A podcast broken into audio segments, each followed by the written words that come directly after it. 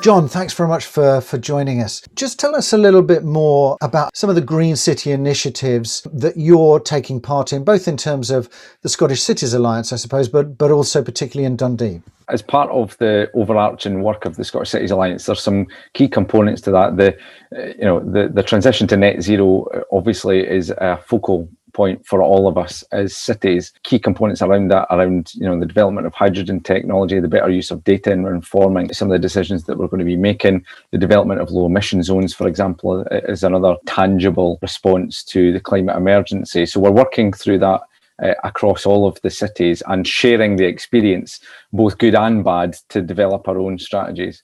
Um, locally in Dundee, we have created uh, and developed our climate action plan, and that isn't just the city council, it's all of the Dundee partners. So that's private sector, public sector, the universities, NHS Tayside, all of the key partners who have a significant footprint, both in terms of energy usage, but in terms of their kind of mobility aspects, you know, how many uh, cars and vehicles that they're using across Dundee, because that's a huge component of carbon output. So that, that's, uh, it's really important to us. We're developing uh, our thinking around that, how we collaborate a lot more. So if we are, for example, replacing significant um, boilers in the university, which is in uh, the centre of Dundee, can we then look at how that can be applied to nearby residences so that we've got some form of district heating system. So really trying to think outside the box about those collaborations and a key component of that is the private sector. Um, and that's why we've been doing some of the innovative work we've been doing with, for example, the Michelin Scotland Innovation Park as well. That innovation park is really interesting, John. I mean, how did that how did that start, I suppose, and, and what are the aims for that? The phrase phoenix rising from the ashes has come to mind a few times. Michelin had a site in Dundee for approximately 50 years, 850 full time employees, one of the largest employers in the city, a site that is 32 hectares, so fairly significant employer in the city as well. Uh, they took the decision um, to close their facility uh, nearly two years ago now uh, and, and to kind of scale down the work in the city, and that's very difficult. And usually, uh, the approach that Michelin took, they're a fantastic employer and they were very supportive of the workforce. But generally speaking, they would just mothball the site and then put it up for sale. We approached the conversation very differently and started to think about how we look forward. So, what is the future of that site, if not tyre manufacturing? Um, because actually, when you look at their justification, you couldn't really argue against that.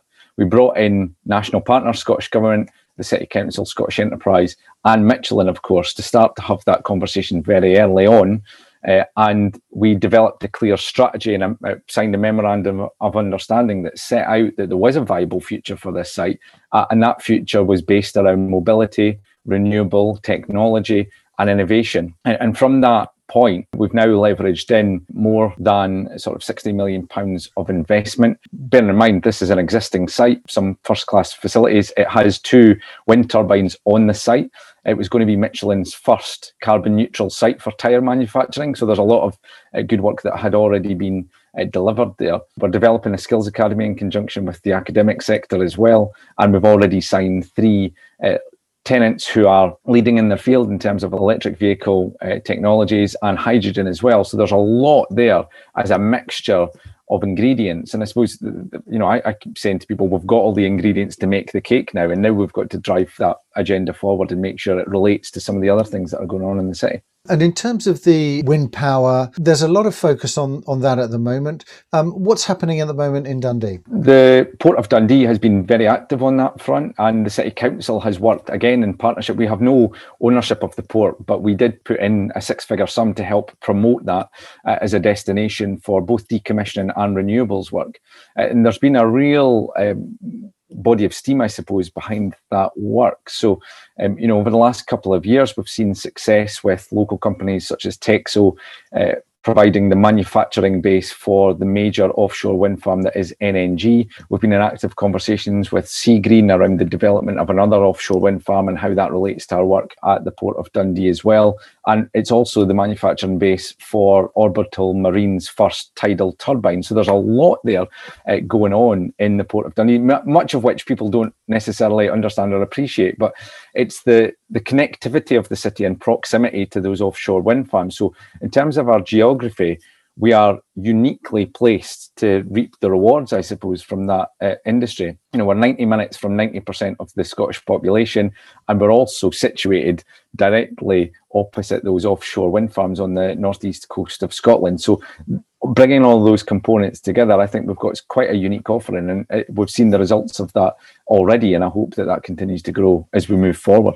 And is the aim here, John, for it to be carbon neutral or or to actually be carbon positive, really, and be able to supply, uh, I suppose, both the energy requirements for Dundee, but also further afield? I think it absolutely has to be about being carbon positive. Clearly, we've got a, a legislative uh, obligation, I suppose, to become carbon neutral uh, by 2050. But the reality is, we want to be uh, ahead of that uh, significantly so. And the strategies and the relationships that we're starting to build now particularly with the private sector, are what's going to make the real difference in driving forward that agenda. So the way in which you, you know, you re- reduce your carbon and start uh, contributing back is by uh, thinking about things completely differently. So I, I, talked about the Michelin site.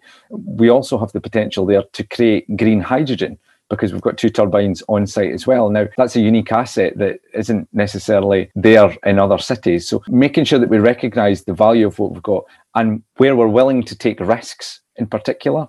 Um, local authorities can be risk adverse, but I, I think we've certainly in a Dundee context, we've taken a significant amount of risk, and I hope that you know we will see uh, the reward from that in due course as well. Really interesting to see, John, how the um, how the sustainability um, and the green cities agenda has has moved on and been accelerated by the crisis. So really interesting to see how this all develops. But thanks very much for joining us, John.